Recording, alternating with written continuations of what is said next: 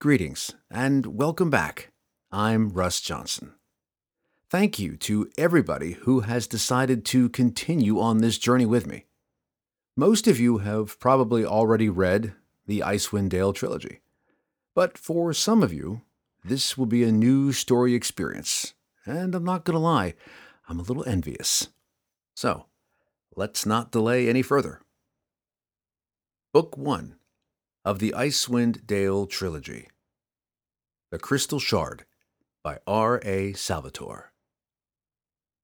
Prelude The demon sat back on the seat it had carved in the stem of the giant mushroom. Sludge slurped and rolled around the rock island, the eternal oozing and shifting that marked this lair of the abyss. Errtu drummed its clawed fingers its horned, ape like head lolling about on its shoulders as it peered into the gloom. Where are you, Telshazz? The demon hissed, expecting news of the relic. Crenshinibon pervaded all of the demon's thoughts. With the shard in its grasp, Errtu could rise over an entire lair, maybe even several lairs. And Errtu had come so close to possessing it. The demon knew the power of the artifact. Errtu had been serving seven liches when they combined their evil magics and made the crystal shard. The liches, undead spirits of powerful wizards that refused to rest when their mortal bodies had passed from the realms of the living, had gathered to create the most vile artifact ever made, an evil that fed and flourished off of that which the purveyors of good considered most precious the light of the sun. But they had gone beyond even their own considerable powers. The forging actually consumed the seven, Crenshinibon stealing the magical strength that preserved the Lich's undead state to fuel its own first flickers of life. The ensuing bursts of power had hurtled Errtu back to the abyss, and the demon had presumed the shard had been destroyed. But Crenshinibon would not be so easily destroyed. Now centuries later, Errtu had stumbled upon the trail of the crystal shard again. A crystal tower, Cryshal-Tirith, with a pulsating heart, the exact image of Crenshinibon. Errtu knew that magic was close by. The demon could sense the powerful presence of the relic. If only it could have found the thing earlier. If only it could have grasped. But then Al Dimeneira had arrived, an angelic being of tremendous power. Al Dimeneira banished Errtu back to the abyss with a single word. Errtu peered through the swirling smoke and gloom when it heard the sucking footsteps. Telshazz, the demon bellowed. Yes, my master. The smaller demon answered, cowering as it approached the mushroom throne. Did he get it? Errtu roared. Does Al Dimeneira have the crystal shard? Telshazz quivered and whimpered. Yes, my lord. Uh, no, my lord. Errtu's evil eyes narrowed. He could not destroy it, the little demon was quick to explain. Crenshinibon burned his hands. Ha! Errtu snorted. Beyond even the power of Al Dimeneira. Where is it then? Did you bring it, or does it remain in the second crystal tower? Telshazz whimpered again. It didn't want to tell its cruel master the truth, but it would not dare to disobey. No, master, not in the tower, the little demon whispered. No, Errtu roared. Where is it? Al Dimeneira threw it through it? Across the plains, merciful master, Telshazz cried, with all of his strength. Across the very plains of existence? Errtu growled. I tried to stop him, but. The horned head shot forward. Telshazz's words gurgled indecipherably as Errtu's canine maw tore its throat out. Far removed from the gloom of the abyss, Crenshinibon came to rest upon the world, Far up in the northern mountains of the Forgotten Realms, the Crystal Shard, the ultimate perversion settled into the snow of a bowl shaped dell and waited. Book 1 Ten Towns If I could choose what life would be mine, it would be this life that I have now at this time. I am at peace, and yet the world around me swirls with turmoil, with the ever present threat of barbarian raids and goblin wars, with tundra yetis and gigantic polar worms. The reality of existence here in Icewind Dale is harsh indeed, an environment unforgiving, where one mistake will cost you your life. That is the joy of the place, the very edge of disaster, and not because of treachery, as I knew in my home of Menzoberranzan. I can accept the risks of Icewind Dale. I can revel in them and use them to keep my warrior instincts finely honed. I can use them to remind me every day of the glory and joy of life. There is no complacency here, in this place where safety cannot be taken for granted, where a turn in the wind can pile snow over your head, where a single misstep on a boat can put you in a water that will steal your breath away and render muscles useless in mere seconds, or a simple lapse on the tundra can put you in the belly of a fierce yeti. When you live with death so close, you come to appreciate life all the more. And when you share that life with friends like those I have come to know these last years, then you know paradise. Never could I have imagined in my years in Menzoberranzan, or in the wilds of the Underdark, or even when I first came to the surface world, that I would ever surround myself with such friends as these. They are of different races, all three, and all three different from my own, and yet they are more like with what is in my heart than anyone I have ever known, save perhaps my own father, Zaknafein, and the ranger Montolio, who trained me in the ways of my Mielikki. I have met many folks up here in Ten Towns, in the savage land of Icewind Dale, who accept me despite my dark elf heritage, and yet these three, above all others, have become as family to me. Why them? Why Bruenor, Regis, and Catti-brie above all others? Three friends whom I treasure as much as Guenhwyvar, my companion for all these years? Everyone knows Bruenor as blunt, that is the trademark of many dwarves. But in Bruenor, the trait runs pure. Or so he wants all to believe. I know better. I know the other side of Bruenor, the hidden side, that soft and warm place. Yes, he has a heart, though he tries to bury it. He is blunt, yes, particularly with criticism. He speaks of errors without apology and without judgment, simply telling the honest truth and leaving it up to the offender to correct or not correct the situation. Bruenor never allows tact or empathy to get in the way of his telling the world how it can be better. But that is only half of the tale concerning the dwarf. On the other side of the coin, he is far from blunt. Concerning compliments, Bruenor is not dishonest, just quiet. Perhaps that is why I love him I see in him Icewind Dale itself, cold and harsh and unforgiving, but ultimately honest. He keeps me at my best all the time, and in doing that, he helps me to survive in this place. There is only one Icewind Dale, and only one Bruenor Battlehammer, and if ever I met a creature and a land created for each other. Conversely, Regis stands or more appropriately, reclines, as a reminder to me of the goals and rewards of a job well done. Not that Regis is ever the one who does the job. Regis reminds me, and Bruenor, I would guess, that there is more to life than responsibility, that there are times for personal relaxation and enjoyment of the rewards brought about by good work and vigilance. He is too soft for the tundra, too round in the belly, and too slow on his feet. His fighting skills are lacking, and he could not track a herd of caribou on fresh snow. Yet he survives, even thrives up here with wit and attitude, with an understanding, better than Bruenor's surely, and even better than my own, of how to appease and please those around him, of how to anticipate rather than just react on the moves of others. Regis knows more than just what people do, He knows why they do it, and that ability to understand motivation allowed him to see past the color of my skin and the reputation of my people. If Bruenor is honest in expressing his observations, then Regis is honest in following the course of his heart.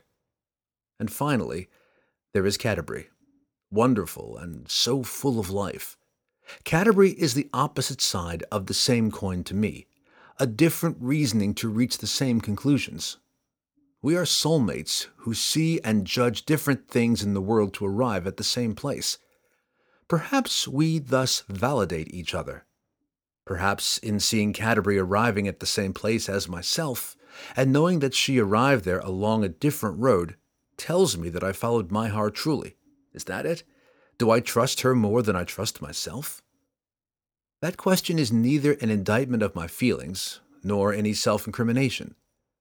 We share beliefs about the way the world and the way the world should be.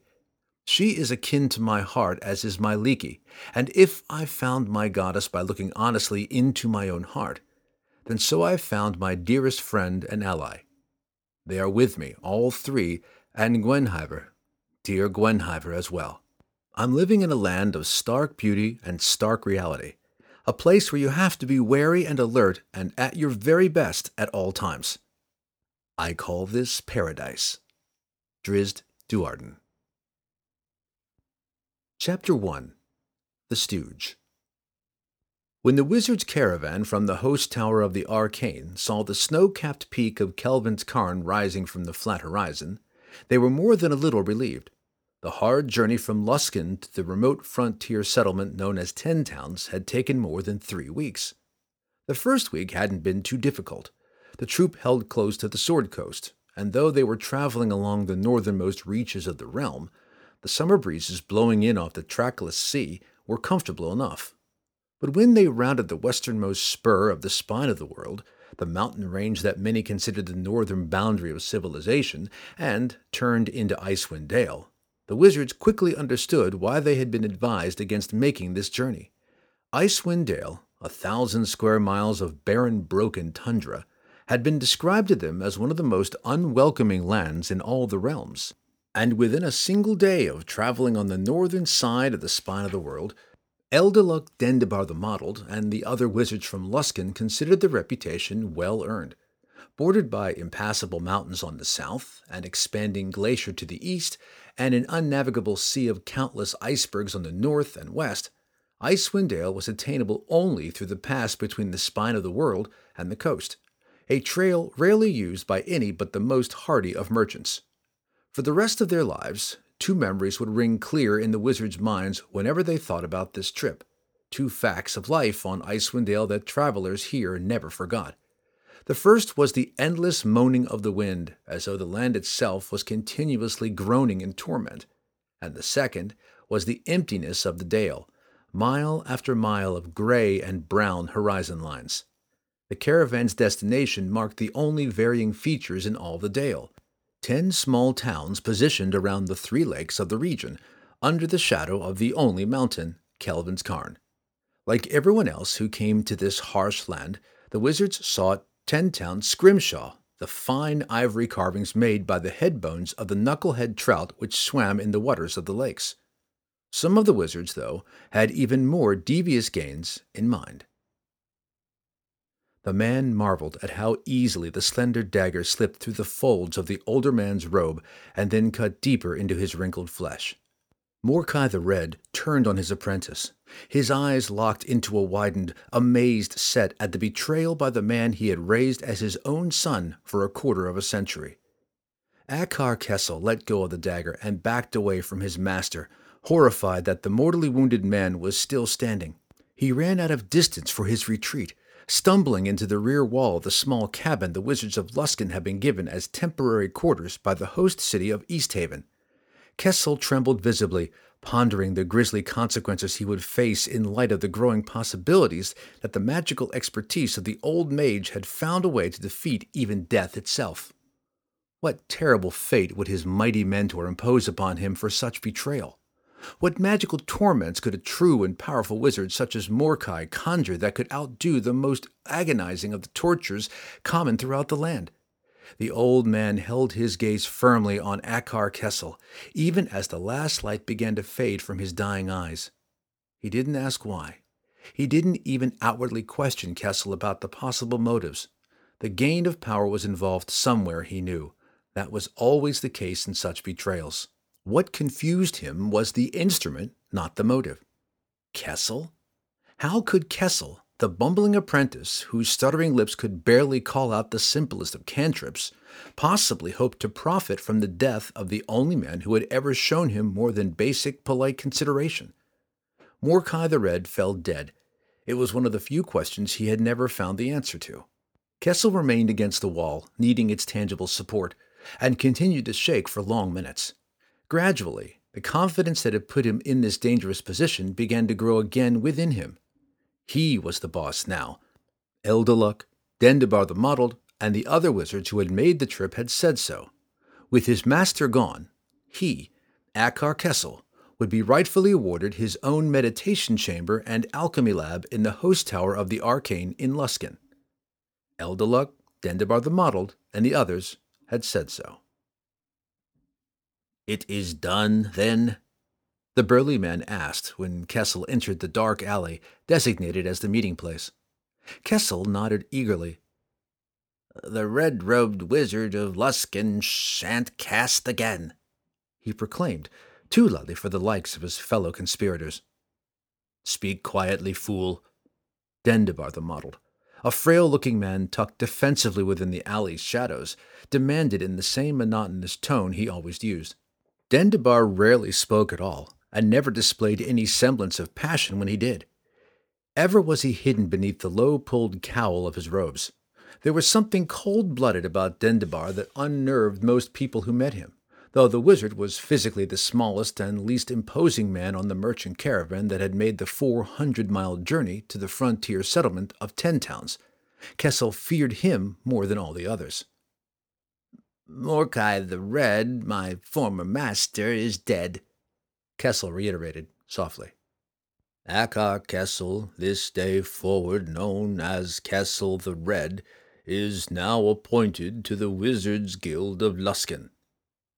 Easy, friend, said Eldeluc, putting a comforting hand on Kessel's nervously twitching shoulder. There will be time for a proper coronation when we return to the city. He smiled and winked at Dendybar from behind Kessel's head. Kessel's mind was whirling, lost in a daydream searching through all the ramifications of this pending appointment. Never again would he be taunted by the other apprentices, boys much younger than he who climbed through the ranks in the guild step by tedious step. They would show him some respect now, for he would leap beyond even those who had passed him by the earliest days of his apprenticeship into the honorable position of wizard. As his thoughts probed every detail of the coming days, though, Kessel's radiant face suddenly grayed over. He turned sharply on the man at his side, his features tense as though he had discovered a terrible error. Eldeluc and several of the others in the alley became uneasy. They all fully understood the consequences if the Archmage of the Host Tower of the Arcane ever learned of their murderous deed.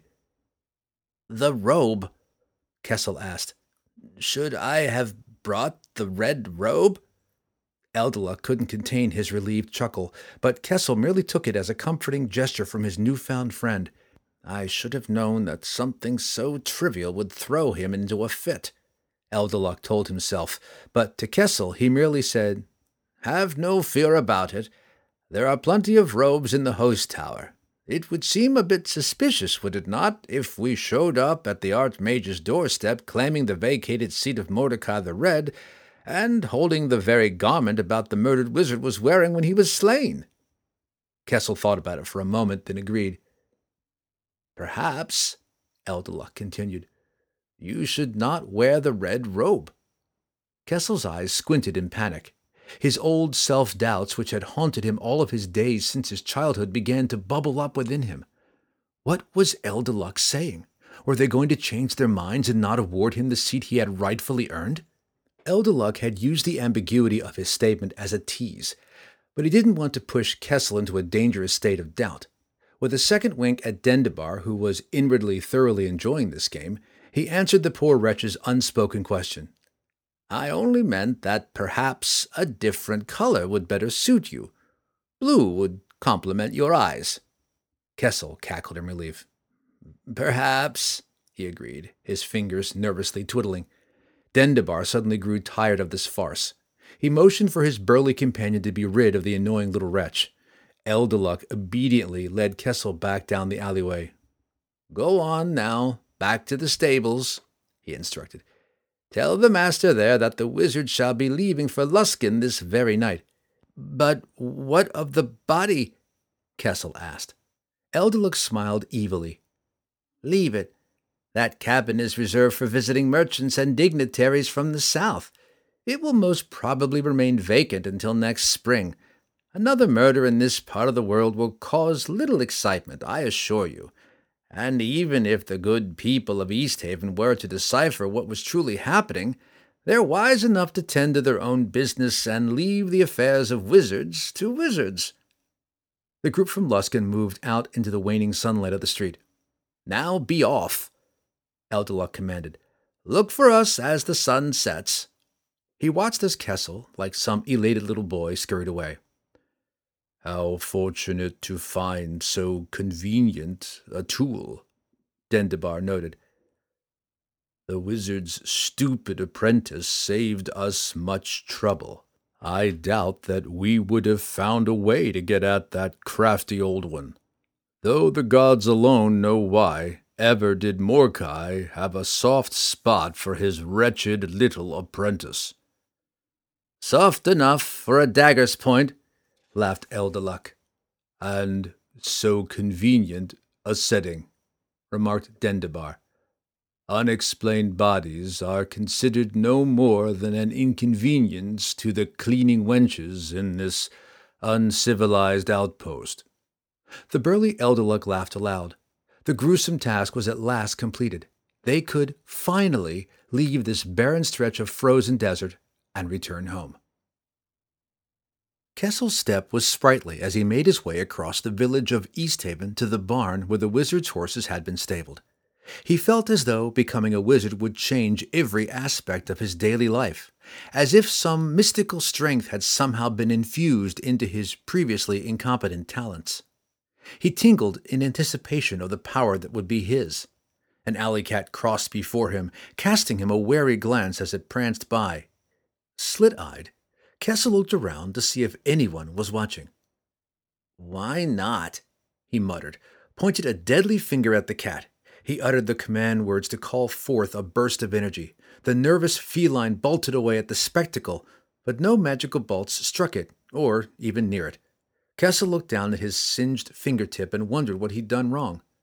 But he wasn't overly dismayed. His own blackened nail was the strongest effect he'd ever gotten from that particular spell.